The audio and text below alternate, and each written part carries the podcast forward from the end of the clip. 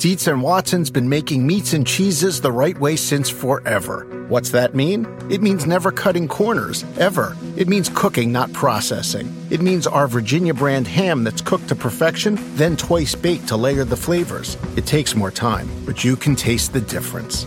We come to work every day to do it the right way, even if it's the hard way. Because if it's not right for us, it's not right for you. Dietz and Watson, it's a family thing since 1939. This is the story of the one. As a maintenance engineer, he hears things differently. To the untrained ear, everything on his shop floor might sound fine, but he can hear gears grinding or a belt slipping.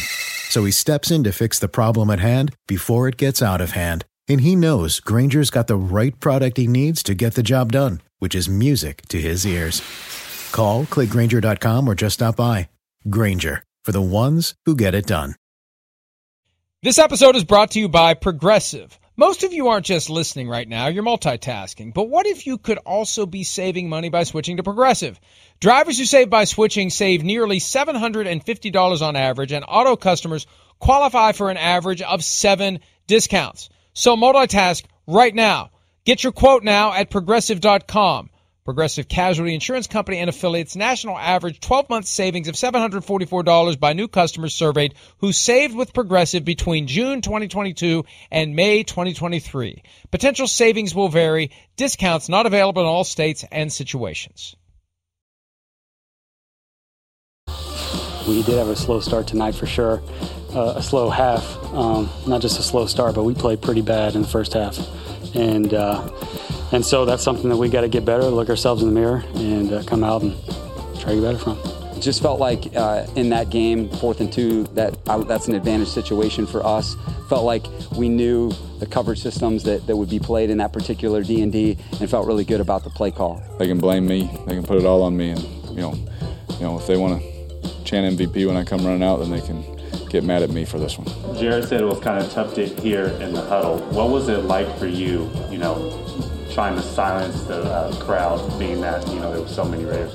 I think it's just the way we want it. You know, we're so thankful for the Chargers fans that showed up. Um, but, you know, I think it's a great opportunity to go out there and play a, a, a really good football team. Everybody's saying the right things as always in the aftermath of a football game. Give us more entertainment. Give us a human moment. Tell us how you really feel. Don't say what you think you should say. We never th- say what we think we should say. We say what we want to say here on Pro Football Talk Live. I say, even though I don't want to, good morning to Christopher Simms. Welcome back, man with the small head. How are you? I'm great, thank you. How you doing? You look a little tired today. You all right? You, Oh. you, good? You good? How you feeling? Well, you know, l- last night was old school. First of all, It that was. really is an insult. We've we've we've been down this road before. I know. And let me just make a general public service announcement to the extent that this counts as the community service that I'm still trying to perform to fulfill that unfortunate incident from uh, several years back. I'm just kidding. Um, when you say to someone you look tired, it is an insult. right. I, No matter how you say it. Yes. It is a passive aggressive, Right. if not flat out aggressive insult. Right. You look tired Yes. is the half cousin to you look ugly. Ah, so I don't know about that, tell but- people they look tired, but it's not a compliment. It's not a compliment. I wasn't trying to I- I give don't you know- a compliment. Don't worry. It's Uh, but, but I'm me glad you're you, getting the people point. do it all the time. People and they're like, "Oh, I'm just concerned about you." Well, okay, that's fine, but don't tell me I look tired. Just say, "Do you you feel okay today? You doing all right? Everything good? Oh, okay, yeah, yeah. Just making sure." I, I don't even know that that's Is acceptable. that allowed? I just, yeah. Right. I, I am not a fan of you look tired. no. and no. I- really? Really? I well, we haven't talked about it in a while. I know it's been a I- while. and I fully endorse any and all rude responses to you look tired, including you look fat, you look ugly, you look stupid. I, I think all three. Oh, I don't game. think tired's nearly as offensive as those. I mean, the, some of those. No, are- but it opens the door. It It opens the door to it. Yeah. Okay. All right. Sure. Hey, you can be concerned and go, "Hey, you look tired," but yeah, I'm totally doing it to. You didn't do it. I'm doing it to get you a rise out of you. Yes, I did it to exactly do exactly what just happened there. It got you a little ticked off, and I Peeling one, accomplished. peeling Yeah. two. Go ahead. I got two left. Which one am I going to peel? Walk, walk, walk, Eli. Manning. hey, if If Eli Manning can do it, I can do it. Actually, I Seriously. can't. Seriously. Um, well, it was old school Monday Night Football. I got the shakes. I thought mom and dad were going to make me go to bed at halftime. It started right around nine o'clock Right. because of a weather delay in a stadium with a roof on it.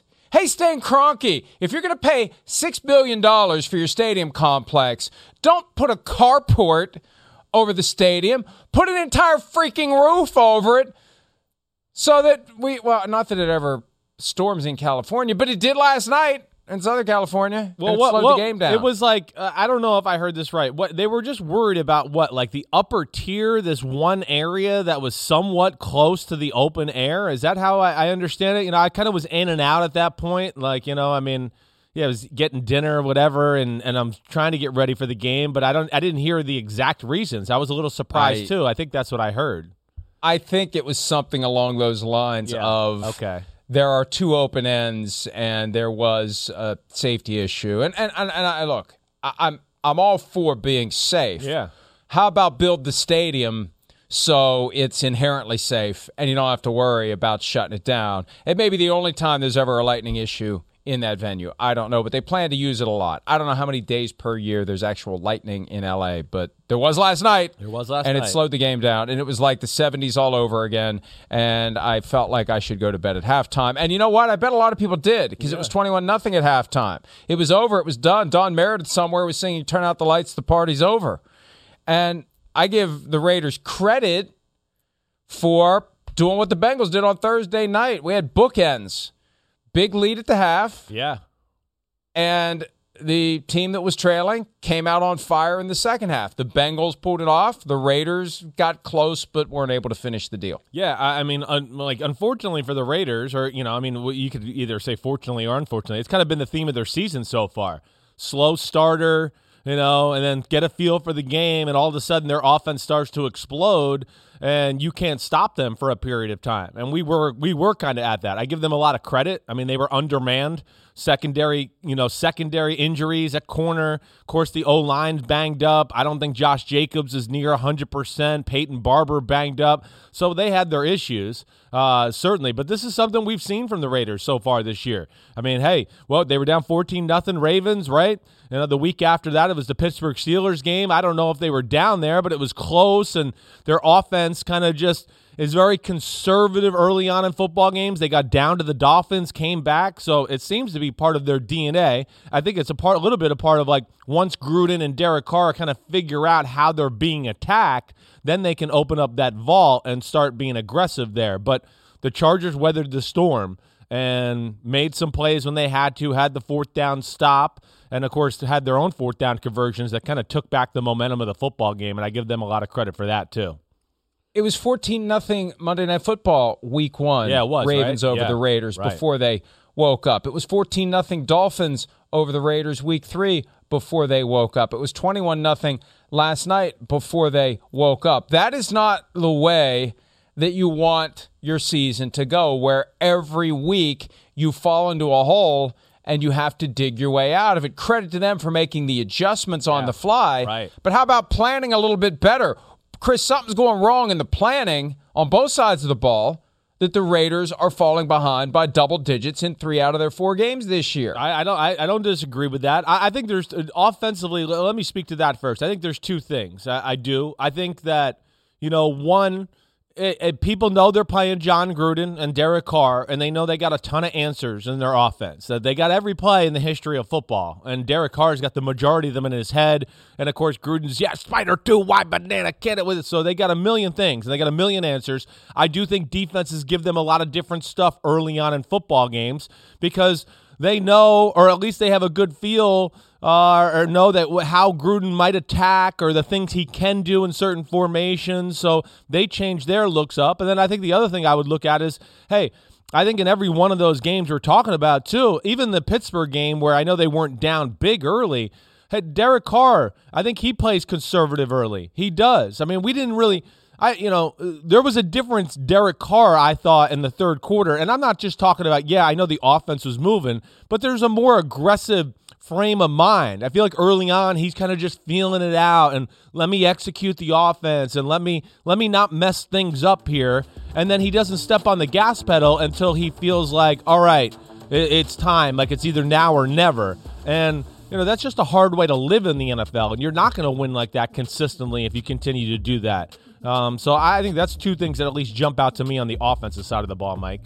I mean, they could be one and three. You could argue they should be one and three, and it's impressive that they were able to come back from fourteen nothing down twice. But last night, twenty-one nothing, unable to do it. And really, if they hadn't given up that touchdown at the end of the half to make it twenty-one nothing, maybe it would have been a different outcome. Maybe fourteen is the magic number. Once they get to twenty-one, That's a that's lot. that for Yeah. the Raiders.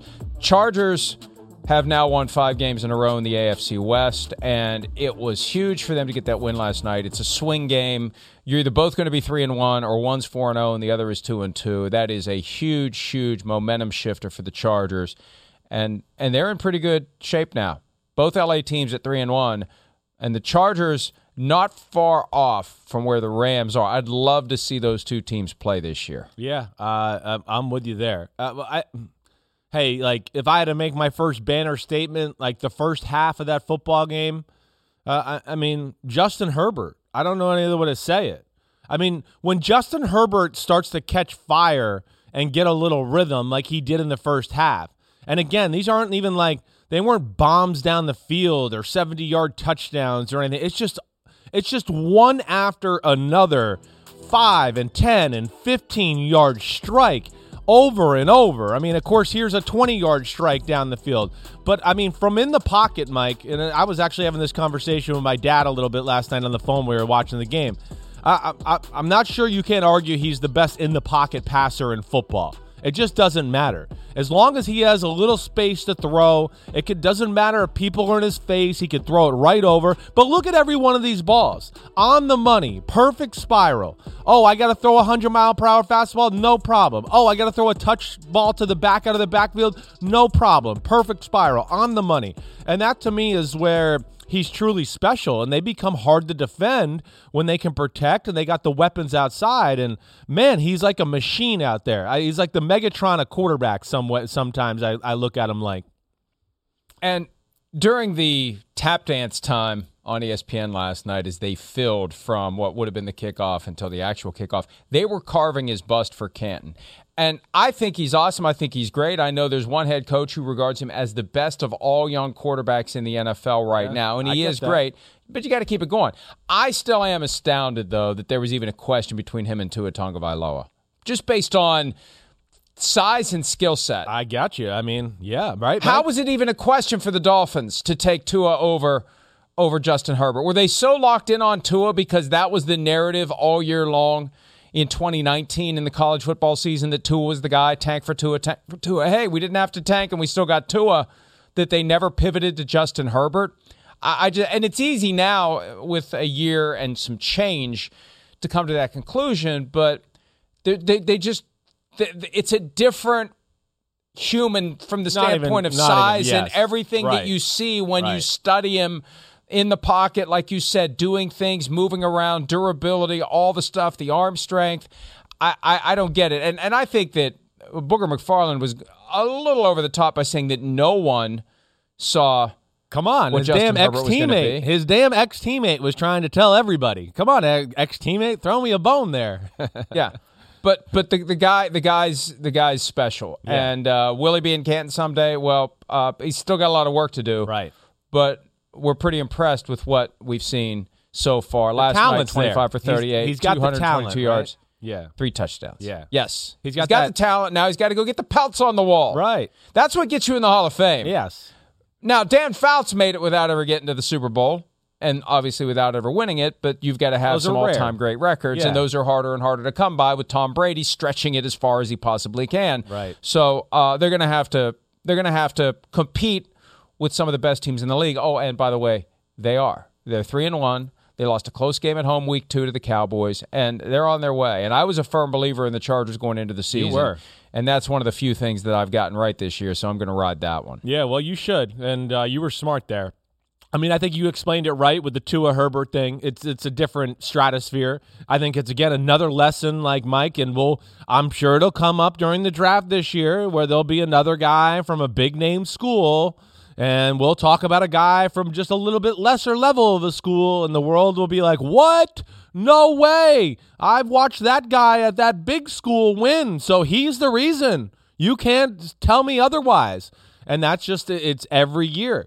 But I think uh, you know, uh, for for what you said, it, it is quite obvious. It was always quite obvious to me from that from that faction. I mean, did people really think at the time like if you didn't put Justin Herbert at Alabama, like they would have fell off? I mean, obviously not. Now it's easy to say, but man, they just if they can continue to protect him the way they do, which we we've seen pretty good protection all three weeks, weapons, tight end got the run game going last night. If they get the run game going, like you heard Brian Brian Griese and Louis Riddick talking about in the fourth quarter, they'll be unstoppable on the offensive side of the ball. Because the other thing, Mike, that we haven't even seen yet, they're doing like uh, it's not a big play like you know 50 yard bombs type offense. It's really more of like you know, an intermediate Drew Brees offense. The from, Saints offense, yeah. Right, yeah. It's the Saints offense. It's from It's eight or nine years ago where offense. Drew's usually Yeah. just carve you up for eight, for 10, for eight, for 10, and just back and forth. And that's what he's doing right now. And I think that almost makes it more impressive with his decision making and accuracy all the time.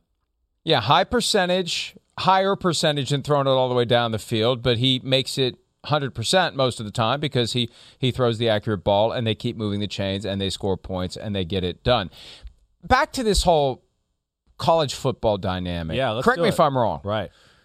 2018 wasn't Justin Herbert Yes. perceived to be one of the best prospects until he decided to stay? Like, I, it's amazing how college football coverage blows hot and cold with certain guys and you know if if if a guy rises one year if he isn't extra phenomenal the next year somebody else fills that void and the scouts kind of forget about him like are the scouts that impressionable that they forget that this guy was pretty damn good last year, and maybe there's a reason why it fell off a little bit this year. I remember Lamar Jackson the year after he won the Heisman, he was still as good as he was Yeah. the prior year, but his team wasn't. Right. He wasn't getting all the buzz and the coverage, and that kind of knocked him down. It was just, it's just kind of weird that that that scouts I feel like are influenced by the fact that the shine comes off of a guy a little bit when he stays for that extra year. I, you know, I, I'm not going to blame the scouts. I think it's more people in the building with some of these. You know, It's a good point. I think it's like the owner. right? The I owner, want Tua. I get Tua. Exactly. The GM, whatever, the head college personnel guy, you know, their butt starts to be on the line for the decision, and they go, wait, oh my gosh, the well, Alabama never loses. He puts up good stats. He's charismatic as a guy. And Justin Herbert, um, everybody's making him sound a little bit like he might be bubble boy up in Oregon, and he'll never leave the bubble of Oregon. And then it wasn't like a machine on offense, not because of him, because the offense wasn't very good in Oregon, but it got blamed on him to a degree, and that becomes a little bit of the you know the the mantra or uh, the headline on some of these guys at times. And yeah, yeah, they can't fight it back. But you're right. I felt like he was like more strongly on the radar the year before than he was the year when he got drafted by the Chargers. Certainly, there seemed to be more hype about him. More negative stuff started to come out, and uh, it is it's it's it's crazy to me. And uh, at some point, people just got to evaluate the player, like you're talking about, the physical skill set. Does he have brains? Is he an idiot? Okay, he's got pretty good brains. He can really throw it. He's sm- he he's a got good feel for the game, and you go from there. But too much right now, at least in my opinion, in the NFL world, they're they're attaching pl- quarterback player to the team, and they're thinking there's some magic he's giving the team. When I go, no, you know the magic he gave the team, Tua in Alabama.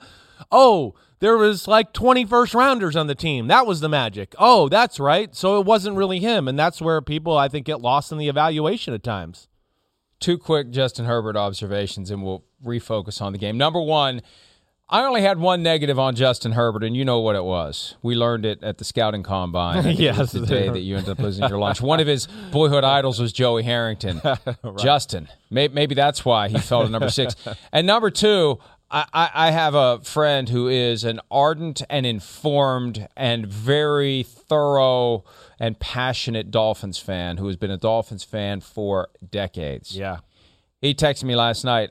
I'm not watching this game tonight. I can't do Hmm. it. I can't watch Justin Herbert because we could have had him Yep. and we didn't take him. Right. And that's going to haunt the Dolphins and their fans, except for the people who are still card carrying members of the Tua Mafia. And that group, I think, is starting to dwindle. Uh, most Dolphins fans, I think, are going to be tormented for the duration of Justin Herbert's career because he was right there. They could have had him. They took a quarterback, and the next guy off the board was Justin Herbert.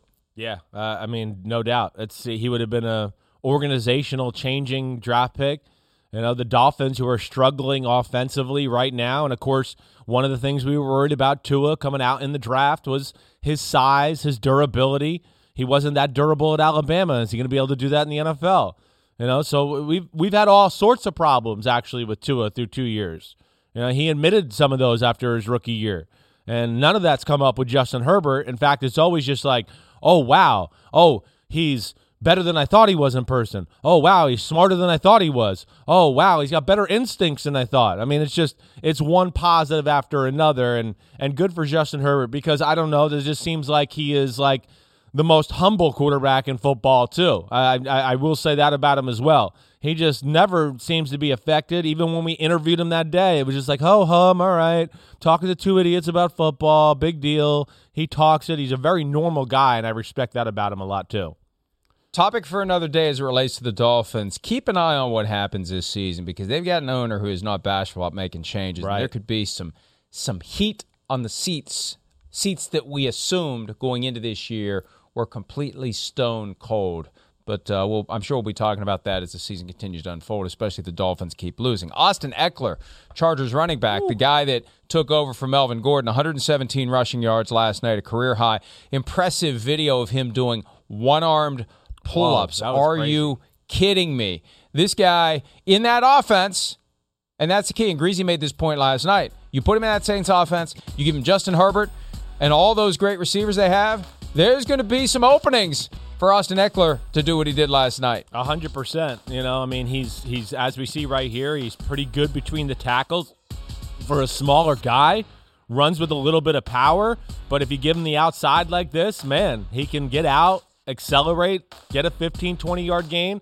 And then I think, you know, most importantly, like you talked about this Saint offense. I mean, Watch this one. Watch I- this. I mean, Boom, pow, it's bang. amazing in, baby. that he can have that type of power in that that small package of a body. I mean, it really is. And then the you know the the pass game effect, like you talked about. So they don't ever have to like you know. uh, Really cha- take the back off the field. Oh, okay, Ekeler, we're going to run the ball. Great. Oh, okay, now we're going to do like Alvin Kamara passes out of the backfield. Hey, we got Ekeler. Let's do that with him too. You know, that's that's special that way. And like you said, it's going to be tough as they continue to go if they run the ball like that because they got the weapons on the outside. They got a good tight end and Cook uh, to work the middle of the field, and I don't even think they're they're probably not even fully encompassed into the offense yet, and still in a little learning process there. So I think that's like the positives for the Chargers and, and their football team. Yeah, very dynamic and balanced offense, and off they go. Now, for the Raiders, who were one of the last two unbeaten teams going into the game, it's now just the Cardinals, as everyone expected four weeks ago. The Raiders, uh, what, what do they need to fix? We talked earlier about not falling behind Yeah. and having a better plan on both sides of the ball, but you know, more specifically, once they get into the game, what is it that you think they need to be worried about the most? Well, uh, you know, other than last week, the run game hasn't really hasn't really taken off. I think that's one aspect of their team. They're kind of waiting to get going, and that's going to be hard with the offensive line. Um, you know, I'm not I'm not panicked about their offense in any way. I'm not. I don't look at it one area and go, "Oh man, you know, they're really got issues here, and that concerns me for the rest of the year." I think the thing I kind of said at the top of the show would be the thing I'd like to see change a little bit. You know, open up the game plan a little bit more earlier in the game. You know, be a little bit more aggressive then. Back some people off right away, and then they can get back to, you know, kind of, they want to do what the Saints and, and what we talked about with Justin Herbert. They want to hit five and eight and 10 and five and just be in the right play all the time. Uh, but I, I feel like sometimes, you know, you got to scare the team a little bit to back them off to open some of that stuff off. And they just seem very conservative early. I think that's the number one thing that jumps out to me. But I'm not concerned about that offense. I'm not. They just need to get healthy on both sides of the ball. And I think to your point, they played a really damn good team. And they played a guy in Brandon Staley who's a head coach for a reason after only being a defensive coordinator for what, two years? Because he's he's game plan specific and he throws some stuff at you, Mike, that you know, you go, wait, we prepared for this all week, and holy crap, he's playing us like this. We didn't think he was going to do that. And that's where I think Brandon Staley is really special and a pain in the butt and will be a pain in the butt for, for uh, offenses all year long. The key moment in the game, in my estimation, the turning point was with 11:23 to play and the Raiders down 21-14. They had third and three on the Chargers 28, Yeah. and Derek Carr took a sack. Oh, from that was Christian big. Covington, Right. And then they missed the 52-yard field goal, and you throw on top of it the Chargers with a very methodical, clock churning drive. They score the touchdown. By then, there isn't nearly enough time for the Raiders to score the same 14 that they started the half with. And there's now um, that that image there, the still frame, the uh, the, uh, the the bracing by Carr, a lot of criticism of Carr for that. I'm not. Uh, hey, look, anybody who steps they're between those on white social lines, media for that? I, they're getting oh yeah the, the, the cringe the cringe in the cover and uh, listen let's listen to Joey Bosa talk about how he believes that if you start putting bodies on Derek Carr he changes Uh, I think we did a great job on both sides, running and passing. Uh, we knew once we hit him a few times, he really gets shook, and, and you saw on, on CC's sack, he was pretty much curling into a ball before we even got back there. So, um, great dude, great player. He's been having a great year, but we know once you get pressure on him, he kind of shuts down, and he's not as effective with the with the crowded pocket. So uh, that was that was the key to it. So it's not just social media.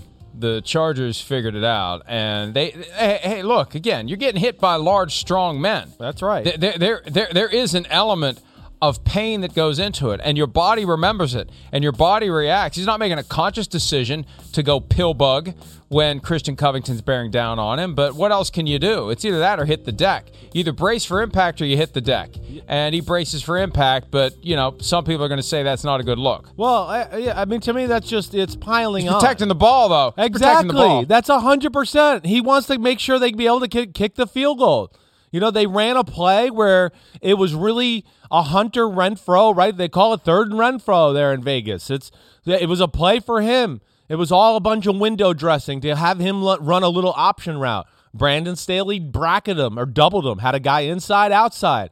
So the play was kind of screwed. I mean, again, if we want to show the highlights there one more time of that play and stuff, there's there's nobody open. You know, let it go. You can let it go, especially the end zone copy, Pete or, or Kristen. That you'll see that. I mean, there, there's nothing there. And yeah, he's thinking, okay, let me get points. Let me not get stripped here and fumble the ball. I mean, I've seen a lot of other quarterbacks curl up worse than that in that situation. I'm not sitting here trying to like defend Derek Carr and tell you he's Hercules, but it just he's again one of those guys that people just they like to jump on when there's a chance. Like, oh, yeah, he curled up. I want to go. Well, I, I've seen other legends curl up worse than that, and we don't say one thing about it. But with Derek Carr, we're gonna, and uh, that that that bothers me. That's that's like you know just not fair in my opinion. It's amazing how there's no middle ground with Derek Carr. No. it's either MVP or Oh, he's a wimp. We don't want him. negativity. There's Right. no middle ground. Right. It's amazing. Most quarterbacks have that full range that can move around depending upon the outcome of a given game. For Carr, it's either put him on the short list of MVP or get him out of Las Vegas. Yeah. And Mike, like to me, it's one of the reasons we might see conservative Derek Carr early on in football games because of you know that perception around him. You know, in the pregame, I caught them talking about that. You know, I mean, it, it constantly being tried to replace Deshaun Watson, Aaron Rodgers, Kyler Murray, dabbling in that part of the draft process. There's been some other ones. So, I mean, everybody's always. Don't you think Gruden does that though to keep quarterbacks on their toes? Haven't we gotten to the point where we figured out he just does that because he thinks that having that that little ounce of fear, you went through that.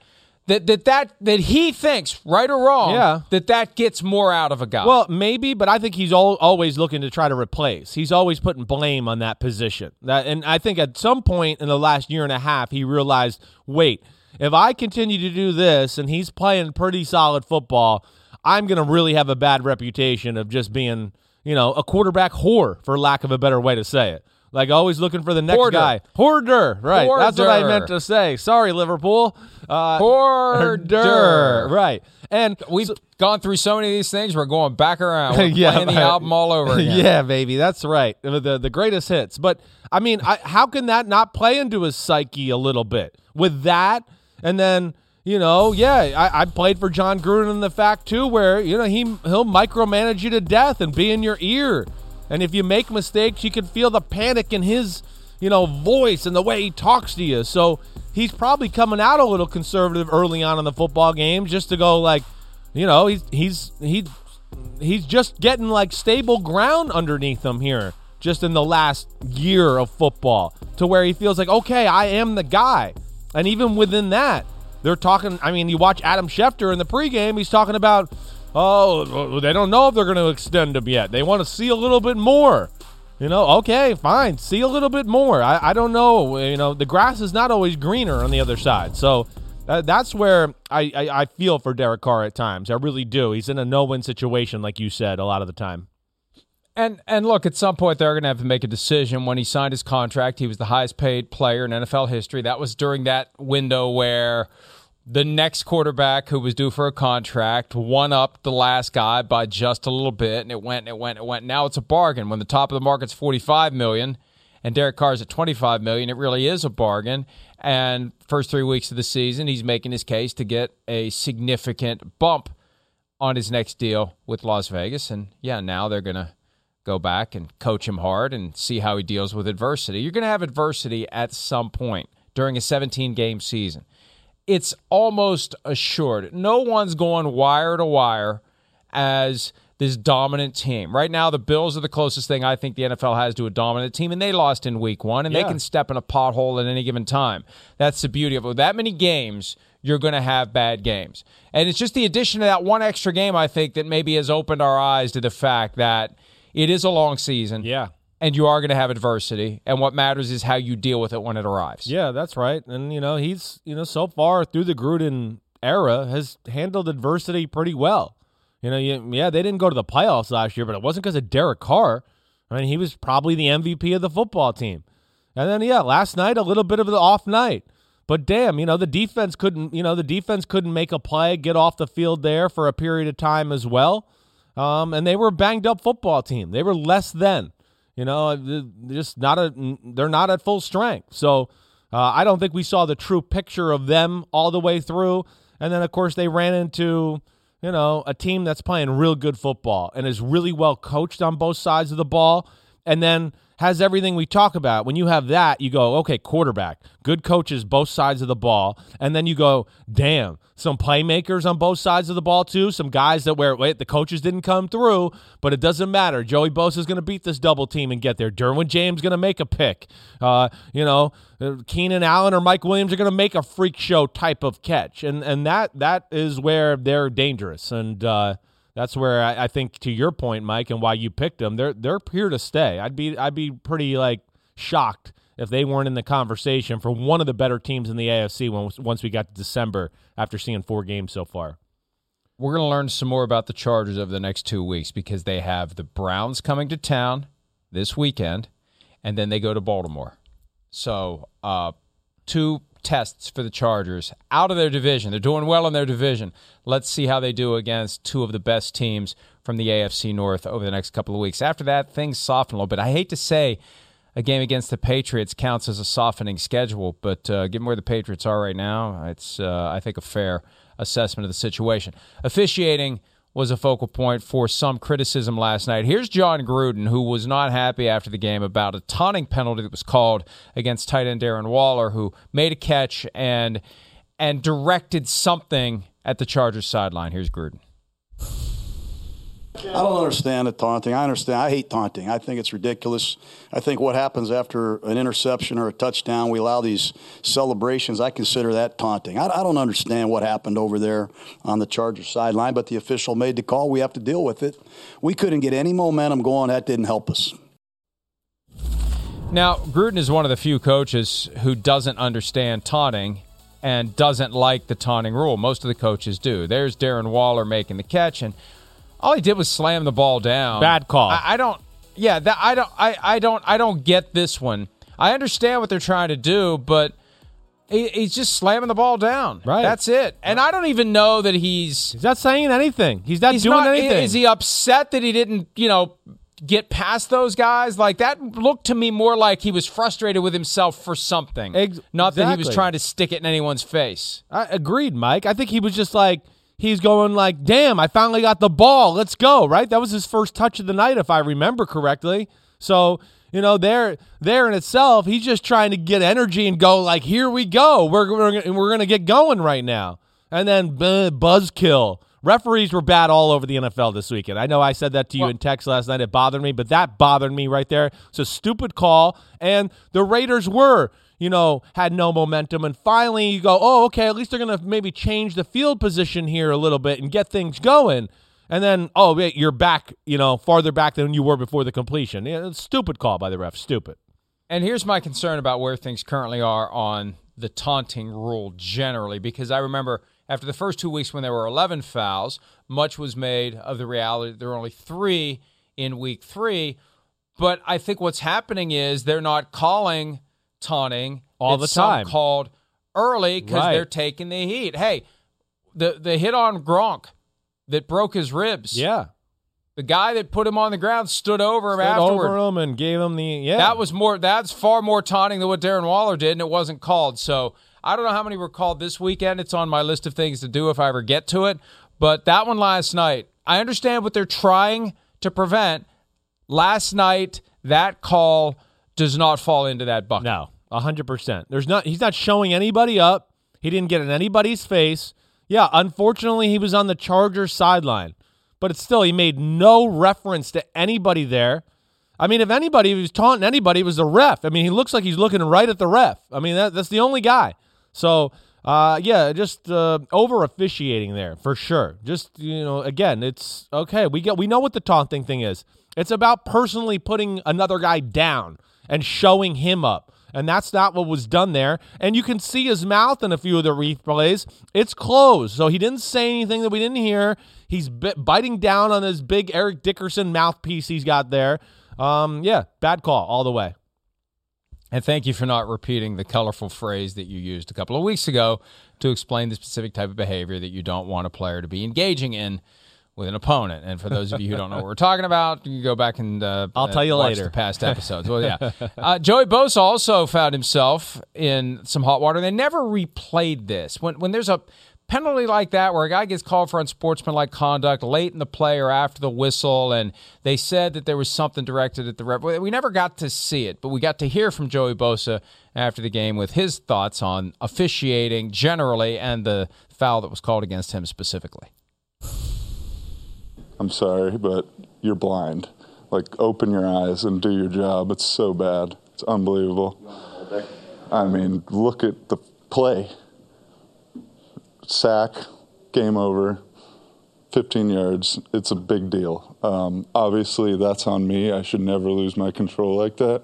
But these guys have got to do a better job because it's been years of terrible, terrible missed calls left and right. It's uh, really pathetic, honestly. But pathetic on me too for for doing what I did. Call or not, I have to take a step back and just go to the next play. But man, they just seem to not be even have their eyes open half the time. So he's not disputing the flag that he drew. He's disputing the quality of the officiating generally. And, you know, when a coach says something like that, he's going to get a letter from the NFL informing him of an involuntary contribution to the charity of the NFL's choice. I don't know where the line is for a player. Usually, and this was a while ago, years ago, the line for a player was you can criticize the officials, just don't suggest that there are improper motives like they, you know, are are are corrupt, that they're Tim Donaghy, that they're on the take, that they're trying to fix the game. If you do that, then you get fined. It'll be curious to see whether or not Joey Bosa gets fined for what he said after the game last night because that was that was about as as strong of a statement as you're going to get from a player short Yeah. of saying that they're corrupt he's just saying they're grossly incompetent Yeah, I, that's as strong as I've heard a player really go after the refs in a long, long time. And he said it in such a calm manner, and I love how he kind of like self scouted thyself too as he was doing it to go. It was unacceptable by him as well. But I think, listen, defensive players have to be at their wits' end. They have to. I don't know any other way to say it. You know me. You've been hearing me complain a little bit every week so far. It, it's gotten out of hand. There's too many. There's too many. Oh, you hit the quarterback too hard. Uh, we're gonna throw a penalty. You hit him too hard. I don't know. It wasn't nothing legal about it, but you can't do that to the quarterback. It's oh, you know, offense is allowed to push off as much as you want. Doesn't matter. Never offensive pass interference. I mean, it's like one out of a hundred. It's called. That's not fair. And I watch. You know, Mike. You know me. I'm Ron Jaworski. I watch the film. I, I I see a handful of plays every game where quarterbacks get out of the pocket and defensive ends are now trying to run to go get them and they get held and it doesn't get called. And it, that does bother me. I don't care that I'm an ex quarterback or not. You know, call the game the right way. The defense is already at enough of a disadvantage. And uh, I think that's where they're just, they go crazy right now. I wonder how much of that mindset from the Legion of Boom from eight, nine years ago exists for some teams where basically what the Legion of Boom decided to do was we're going to hold the receivers every play because they're not going to call it every play. They call it one out of 10, fine. We're just going to do it all the time because they're not going to constantly pull the flag out. And I feel like with some of these holding fouls, I mean, you'll see the replay, you see the guy's hand holding on to the the flap of the shoulder pad. It's clearly holding, and uh, the flag doesn't come out. Sometimes it does, sometimes it doesn't. Uh, I mean, if you grab the guy by the, there was a game. What game was it? It was the Sunday night game, I think, where basically it tried to twist the guy's head off. They called it illegal use of hands, hands to the face. It was illegal use of hands, hands trying to remove the head from the torso. Seriously. Yeah. I think it was the uh, Matt Judon play, I believe, that you're talking Yes. about. Yeah. So I, I know it's uh, I feel for the defensive side of the ball right now. I do. The game is so refed one sided, and uh, I think that's where they're frustrated. Hey, I'm watching Rams at Cardinals yesterday a few times. Kyler Murray runs out of the pocket. I mean, there's there's holding. He's the guys on the edge are being held. Doesn't matter. Oh, it's cool. Look, it's good for fantasy. It's good for ratings. It's great for offense. I don't know what it is, but there's missed calls, and I I, I thought it was a kind of a theme of the whole weekend. Some really like um, inconsistent refereeing throughout the league this this weekend. I remember when Gruden was in the broadcast booth. It seemed like every week he would rant about penalties. Too many penalties. Too many. Well, well, tell the players not to commit them. Then it's not like they're phantom. It's a question of when they decide to throw the flag because they happen. Guys are taking it up to the limit of the rule and sometimes beyond and daring the officials to stop the game and throw the flag. And if you're not committing the penalties, there won't be any penalties called. I, you know, now, now, yeah, yeah, rarely, I think, do you have a flag thrown for something that just like didn't happen, except roughing the passer. All of the other fouls, rarely is there something where it's like, what the hell was that? But uh, if anything, there are more fouls happening than there are flags being thrown, Chris. Yeah, probably. Yes. Uh, yeah, probably. But you know that that's it's like we've talked about. Rubbing is racing. You know, and yeah, there's going to be fouls on every football play. But right now, it just you know, did it really affect the play? You know, is it really holding this day and age in the NFL? Uh, you know, again, I just I just find it inconsistent. I don't know where, where else to say. I wish I could show video evidence and and had this stuff prepared and go, hey, look, here's like ten plays that drove me crazy last week watching.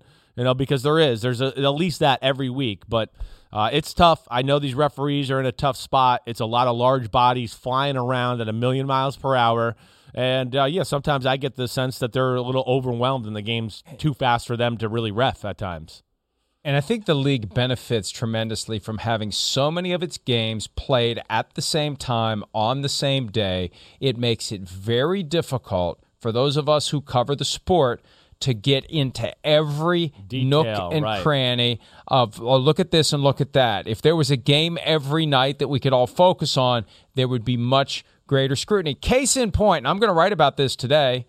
Um, Adam Thielen was blatantly held in the end zone the last play of the Vikings Browns game. Sure. Blatantly held. Yeah. And it wasn't even a Hail Mary. It was what, 25, 30 yarder. It was a normal throw. It wasn't the big up for grabs Yeah. 50 yard bomb. It was Right. just a throw to the end zone on the final play of the game.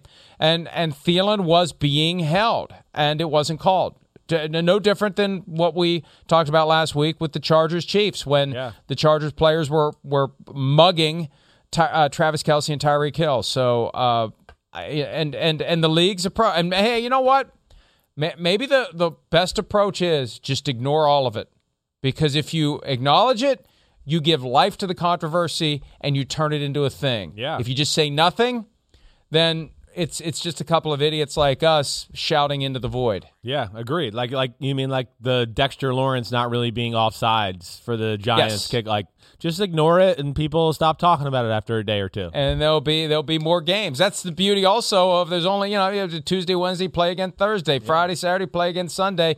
Life moves on. We move on. We're going to take a break. When we return, will Jimmy Garoppolo be playing this weekend? There are some different opinions, and Kyle Shanahan probably likes it that way. More PFT live right after this. Around any corner, within every battle, and with the dawn of each new day, the threat of the unexpected, the unpredictable, and the unrelenting lies in wait. But Marines will always be there. They are the constant in the chaos. No matter the battlefield, Marines adapt to win, defeating every shifting threat, protecting our nation's future. The few, the proud, the Marines. Treat dad to the good stuff at Nordstrom Rack and save big. Father's Day is Sunday, June 16th, and Nordstrom Rack's got gifts dad will love, up to 60% off. Shirts, activewear, watches, cologne, denim, and more. Find amazing deals on Tommy Bahama, Cole Haan, Original Penguin, and Vince. Great brands, great prices. So get to your Nordstrom Rack store now and make dad's day with gifts up to 60% off. Who doesn't love a classic chocolate chip cookie? Famous Amos has been making them since the 70s, 1975 to be exact. With semi sweet chocolate chips and a satisfying crunch, it's everything classic in one bite sized cookie, and fans couldn't get enough. That's right. You'll find our original recipe, the one you know and love, in every bag of Famous Amos original chocolate chip cookies. Find Famous Amos anywhere you buy your favorite snacks.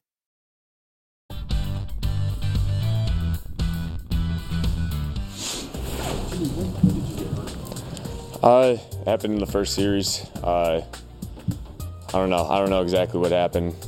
Tweaked the calf. Uh, it hurt initially. I, I thought I could keep trying, keep trying to go, and it just kept getting worse and worse.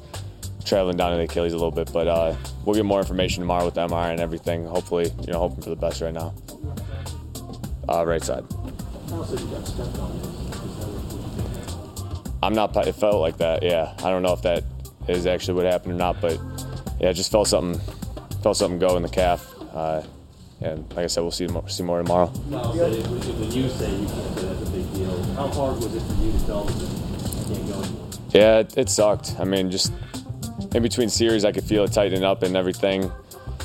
Thought I could gut it out. Uh, I tried to for the first half, but it's just tough, man. I don't know. Been in this situation too many times, and it's getting real old, you know. So it's just one of those things that uh, part of the business, though.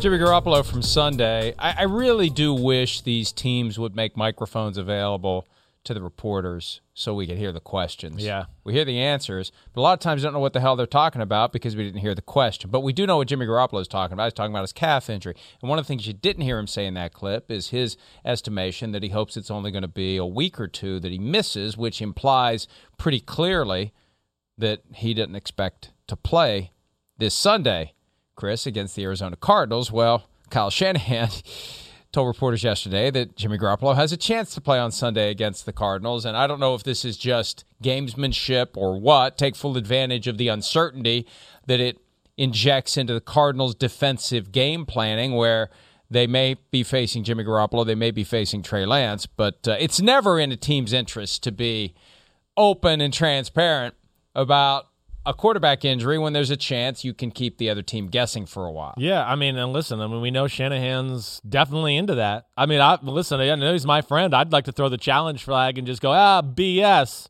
BS. I don't buy it. I don't buy it. You're just trying to get the Cardinals to prepare for Jimmy Garoppolo's offense too. I mean, that's the way it looks right now, sitting here on Tuesday. I don't know that. Got no inside info.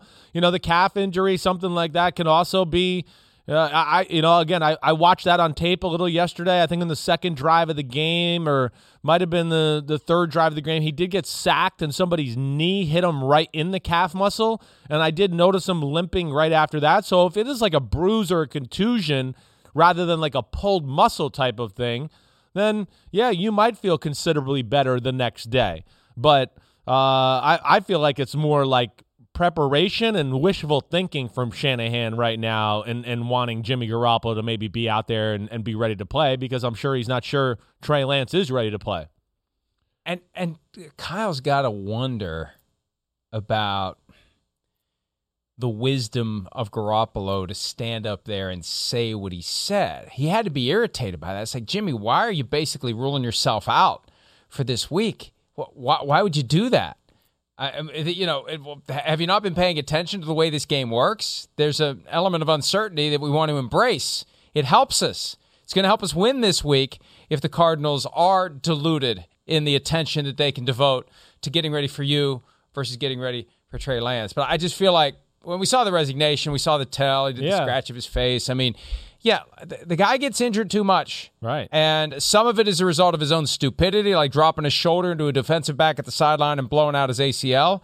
And other things, it just kind of happens in the scrum of bodies. But he's one of the few quarterbacks right now in the NFL that is constantly showing up on the injured list. And that's why they decided yeah. to move on from him. Right. And that's why Trey Lance is going to get his opportunity. If Jimmy can't play, Trey's getting his opportunity to show that he can be the guy. And it could be like Colin Kaepernick and Alex Smith in 2012, where in comes the new guy and the old guy never gets back again. Or Justin Herbert last year when Tyrod Taylor had his unfortunate encounter with Dr. Needle. Yeah. No. It, it may be that the young guy takes over and that's it. Yeah. No, I mean, it, it certainly could be that. I mean, if Trey Lance takes advantage of the opportunity, you know, that that's, hey, this is one of his positive plays of, of Sunday, certainly, the blown coverage there. You know, I think it, it's cover three. The corner should never be following that that receiver in, leaves it wide open. Good job by him seeing it and just getting the completion there.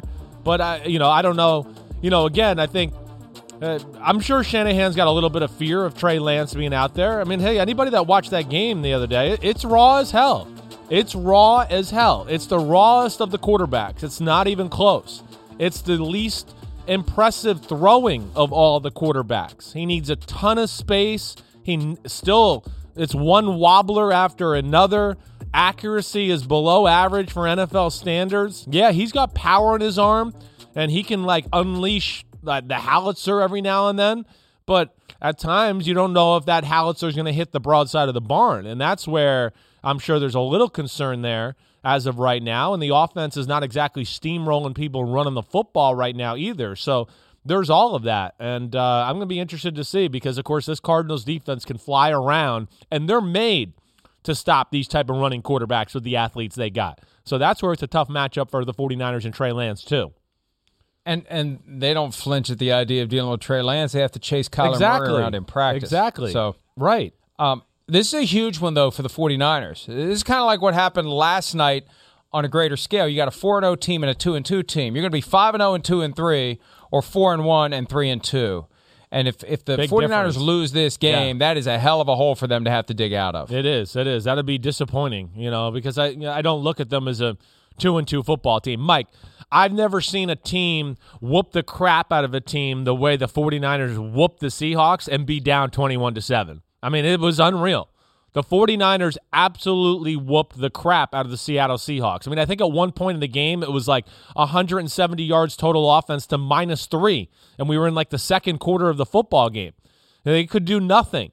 But it was the, you know, the uh, the you know Robbie Gould missed they missed field goals. You know, there's a lot of empty yards where yeah they get yards, but they end up the drive stalls out nothing happens there. The defense can't create any turnovers or create magic. Like it's an awesome defense, but in 2019 they created turnovers and havoc and set up the offense. We're not seeing that much right now either. Uh, so I go Shanahan and company got to be disappointed. They're two and two at this point. Well, you mentioned Robbie Gould. He was unable to kick because of a pregame injury. So Mitch Wishnowsky was the kicker, and he's kicking like a 42 yard field goal. Like why? Like yeah, maybe he can make them in practice when they're screwing around, Right, it's but a it's a far one. different situation when you have a, a new holder because the punter is usually the holder. Kyle Juszczyk's the holder, and you're out there doing it live in a game when you had no idea you were going to have to do it. That, that's a that's a lot to ask. It is a of uh, of these guys who are out of their normal positions.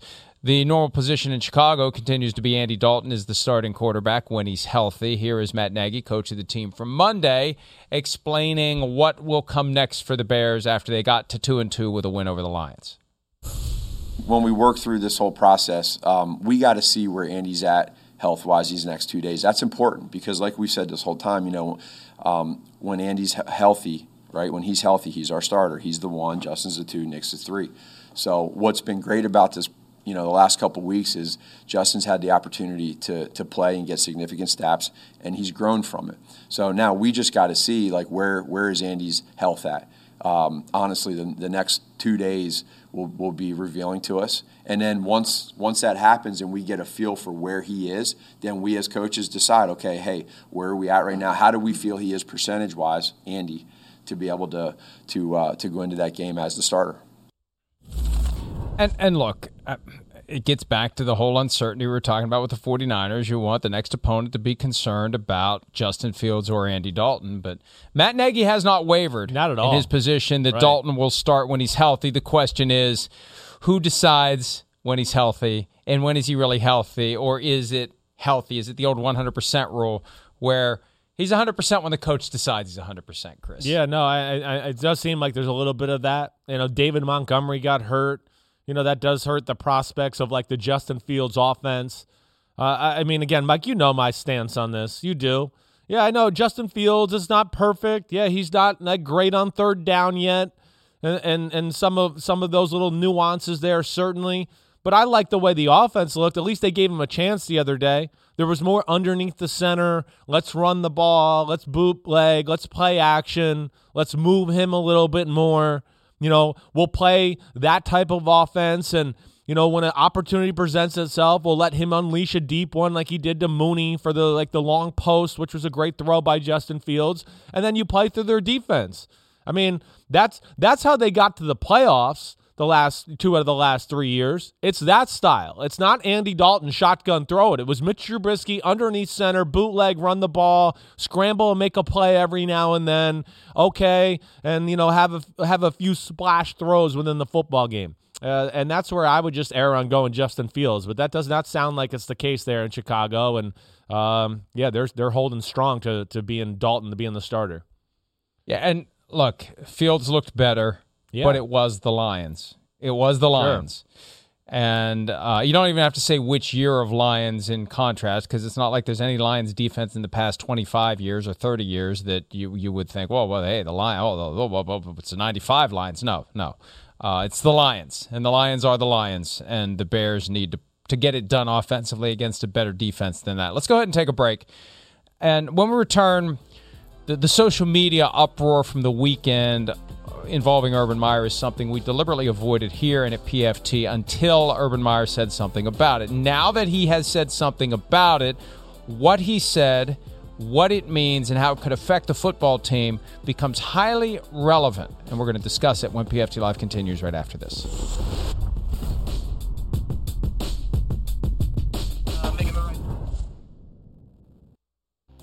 Okay, some photos emerged on social media over the weekend of Urban Meyer with multiple females who are not Mrs. Urban Meyer, and the internet went crazy. Social media imploded or exploded or both. He was trending on Sunday morning, a Sunday that the Jaguars weren't actually playing football, and I didn't know what to do with it. I told the writers at PFT, we're just going to stay away from this until the Jaguars say something about it or Urban Meyer says something about it. And on Monday morning, Urban Meyer, Chris, had his press conference, usual two, three times a week. Urban Meyer was asked about it right out of the gates, and here's what he had to say.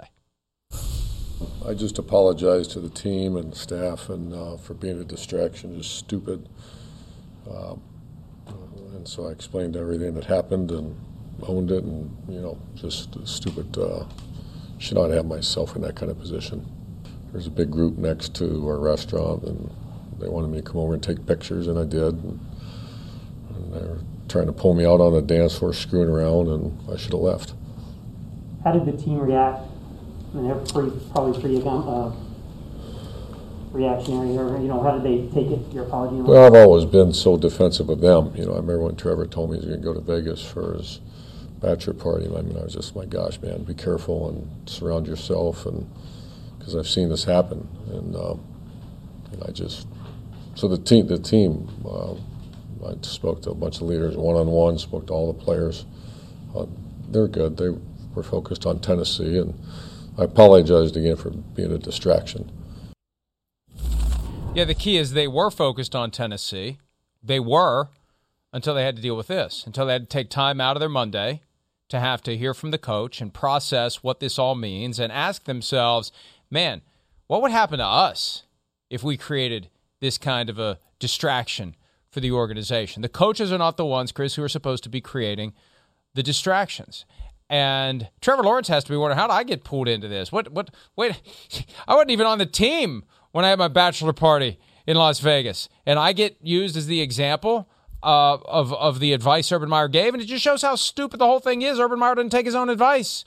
The, the, the lack of self awareness is what's stunning to me. And anytime I see that kind of poor judgment, you wonder how else that defect manifests itself in everything else the person does.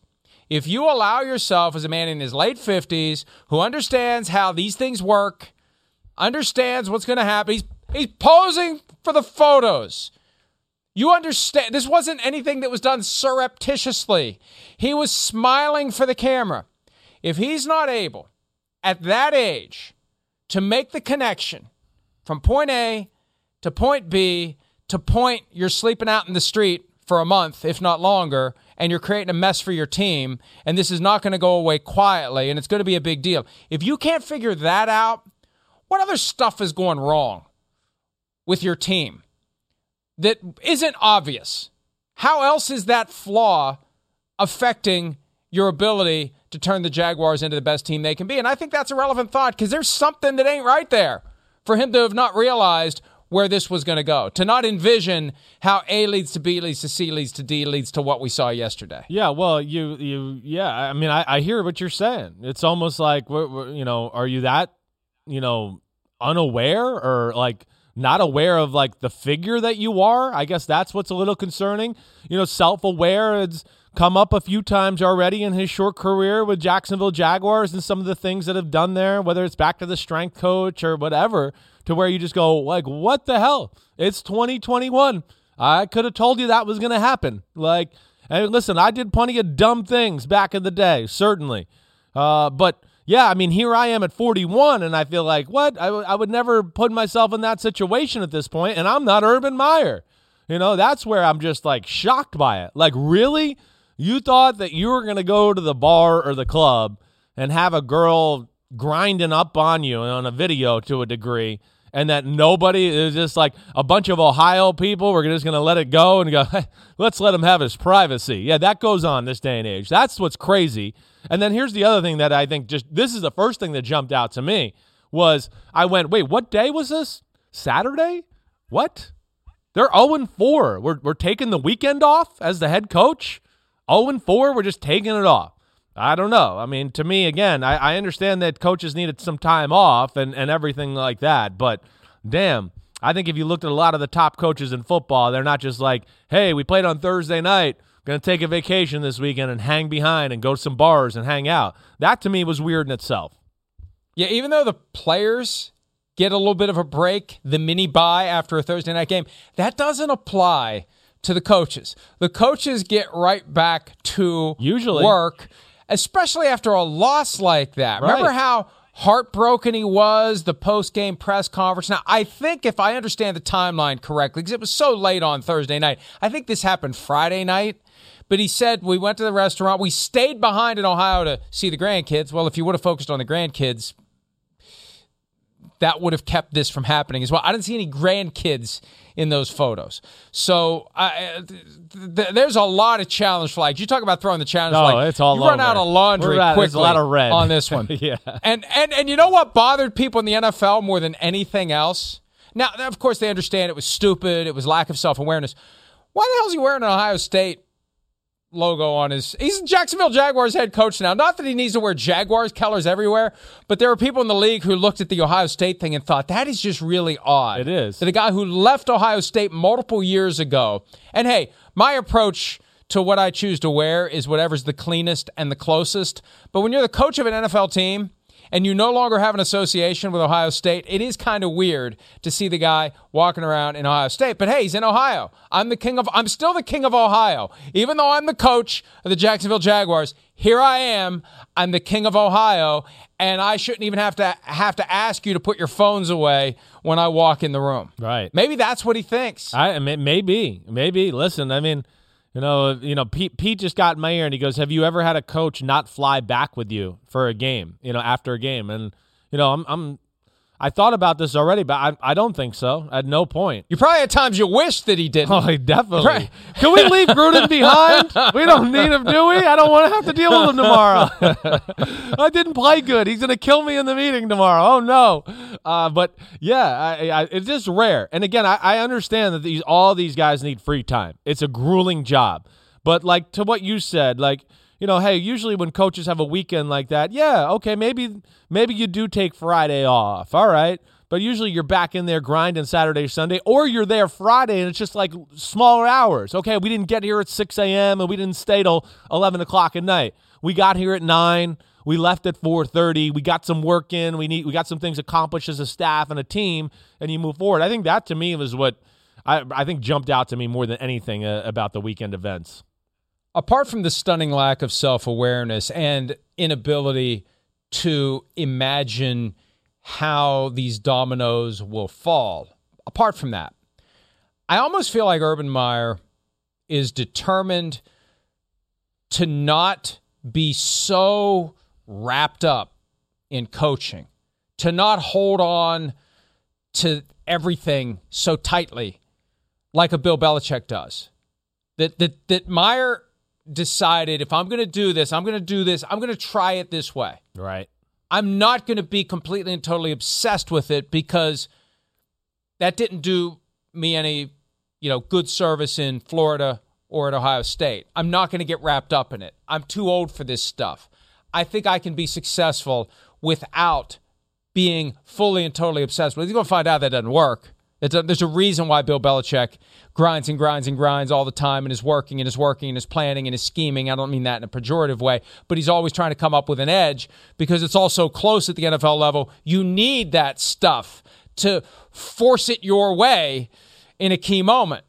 And I, I just, you know, I thought the talk after week two about USC and Urban Meyer won't last. I it's, this is way too premature. But after what's gone on so far this season, and after what happened this weekend, I I, I will be stunned if he's still there next year. Wow. Whether he gets Wow. fired or whether he quits, I I, I don't think he's going to be there next year. Barring a dramatic change in events, I don't think he's going to be there. Wow. I I, I hear you. I, I don't I don't know. I, I didn't you know I haven't thought about it in those terms, but certainly some shaky things have happened this year. There's no doubt. I I, I still have faith in Urban Meyer in a lot of ways. I do. You know, we've seen little snippets in every game where you go, damn, the team's got it going, the game plan's right. You know, they are young and there's, you know, mistakes to be made. We saw a little bit of how good they can be a little bit on Thursday night, even though it kind of fell apart there in the second half. But um, yeah, I'll be interested to see where it goes, Mike. Certainly, I, I understand your your reasoning or thought there behind that.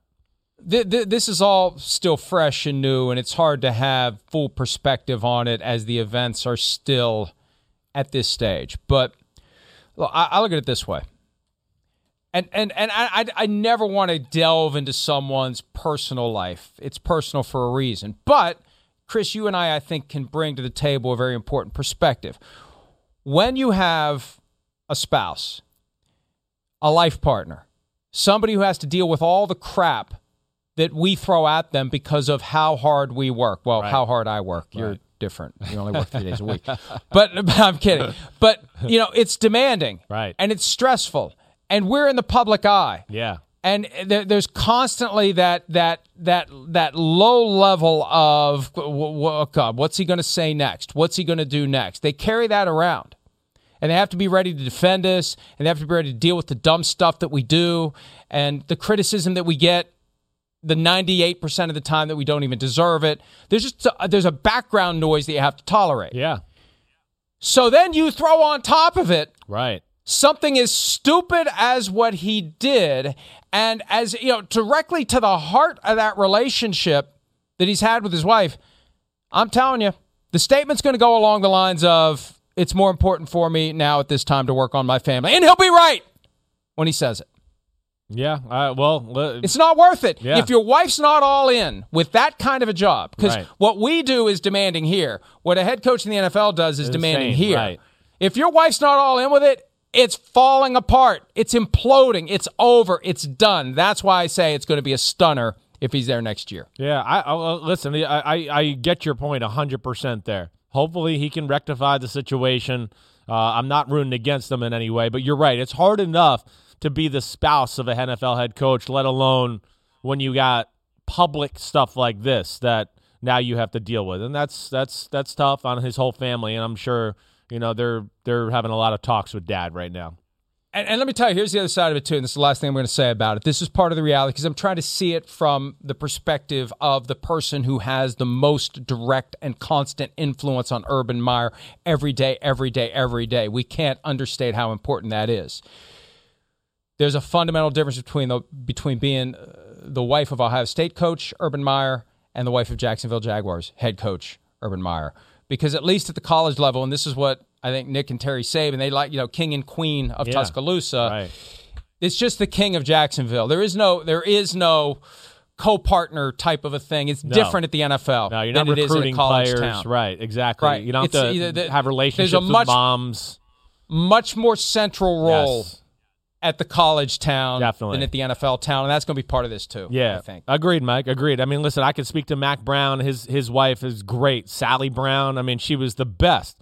Part of the reason a lot of kids went there. It made me feel comfortable at going there, just knowing, hey, there's a normal person I could talk to, and if I don't want to talk ball with Mack, I could talk to her, and she actually seems like she cares about me. Uh, there, there is. It's a totally different lifestyle. College and the NFL, not not even comparable for for players or or coaches. Now that's your perspective on the relationship with Sally Brown. I'm sure she would like roll her eyes and say, "Oh, here comes that pothead again." I was just dabbling then. I was only dabbling. I wasn't a full fledged pothead. Let's take a break. Uh, when we return, Chris watched the film on the last unbeaten team in the NFL. We'll discuss that next here on PFT Live.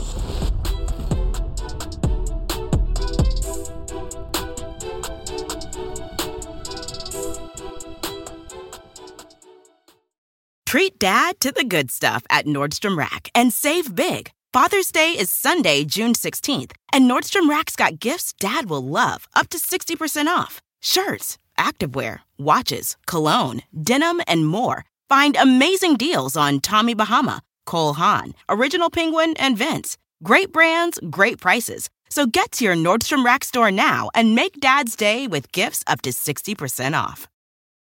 Look around. You can find cars like these on AutoTrader. New cars, used cars, electric cars, maybe even flying cars. Okay, no flying cars, but as soon as they get invented, they'll be on AutoTrader. Just you wait. AutoTrader.